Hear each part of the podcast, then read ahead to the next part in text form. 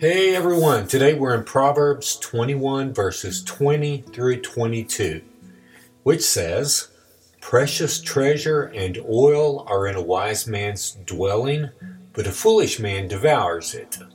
Whoever pursues righteousness and kindness will find life, righteousness, and honor. A wise man scales the city of the mighty and brings down the stronghold in which they trust. Okay, well, only a few verses earlier in this same chapter, verses 16 through 18, we saw how a wicked person pursues these worldly pleasures, but the end result is their own destruction. You may remember that. And I am wondering why might the wise person in today's verses have many of the very same treasures that the wicked man seeks after their whole life and devours the very same things that lead to their demise. But for the wise, they're not evil or they're not poison to their soul. I wonder why is that? And I've been thinking about it some and I think the reason is not in the things that come their way, but in the seeking of them first and foremost. The physical things in life are, are not that important to the wise at heart. They're not obsessed with them, they're not controlled by them. The pursuit of, of these things do not devour their soul, they don't eat, eat them up. And verse 21 tells us that the wise person, on the other hand, is going after something totally different. And they are seeking not physical things, but certain traits. And I think that's quite interesting. Let's read verse 21. Whoever pursues righteousness and kindness will find life, righteousness, and honor. And so we see the treasures are different than the physical things of the world for the wise person. These are characteristics actually of of God. These are some of his attributes. Actually, some of the same kinds of things that God showed Moses when he asked to see his his glory in Exodus 33:18. And for us, seeing more of the glory of God will transform our lives. It actually transformed Moses. His face would shine whenever he was in the presence of God and saw his glory. 2 Corinthians 3:18 actually references this, and we all with unveiled face, beholding the glory of the Lord, are being transformed into the same image from one degree of glory to another. For this comes from the Lord, who is the Spirit. And we're becoming more like God. We're not becoming God. We're not glorious in ourselves.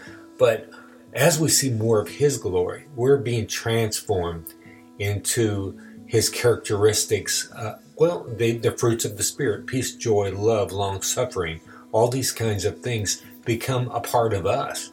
We become more like God in those ways finally, verse 22 says, A wise man scales the city of the mighty and brings down the stronghold in which they trust. And I was just thinking, you, you know, to, in today's culture, many have tried to redefine the word tolerant and tolerance to mean that a tolerant person will not confront evil and, and wickedness. They will not disagree or make a case for for righteousness to those people. A tolerant person will not publicly differentiate between right and wrong.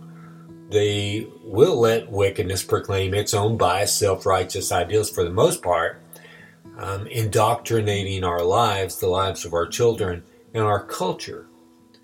That's not what it means to be tolerant. Don't let the, the world uh, redefine that. Solomon says that those who are wise in the Lord are to take a stand for truth. And that not only when wickedness crosses our path or comes to our door, but to be proactive and intentional, scaling the city that is overrun by wickedness and breaking down the foundations of every lie and making a case and proclaiming the truth of the glory of God in Jesus Christ that is the only hope for mankind. So let's pray. Father God, thank you for your word today, Lord. Um, how that uh, the precious treasure for a wise person who has saw Jesus as the greatest treasure in the universe is Him and His attributes and His characteristics uh, internalized in our own heart instead of seeking out all of the promises that the world um, says will satisfy us. And so, Lord, help us to pursue your righteousness and all things good and lovely. And Lord, as we live in a world that is overrun by sin, a broken world which uh, we were born into and are a part of, may we go to this world, Father, and uh, scale the city where we live and proclaim your truth and tear down every lie of Satan, every promise of satisfaction. Put the spotlight on you and your glory and how you are the only one who can satisfy and give us joy. And it comes through Jesus, God's only begotten Son, who came to this earth, lived a perfect life, and died for sinners and rose from the grave that we might have a relationship and fellowship with God, victory over sin, and be raised up incorruptible to be with Him forever. This is the gospel. Thank you for this great news, Lord. In Jesus' name, amen.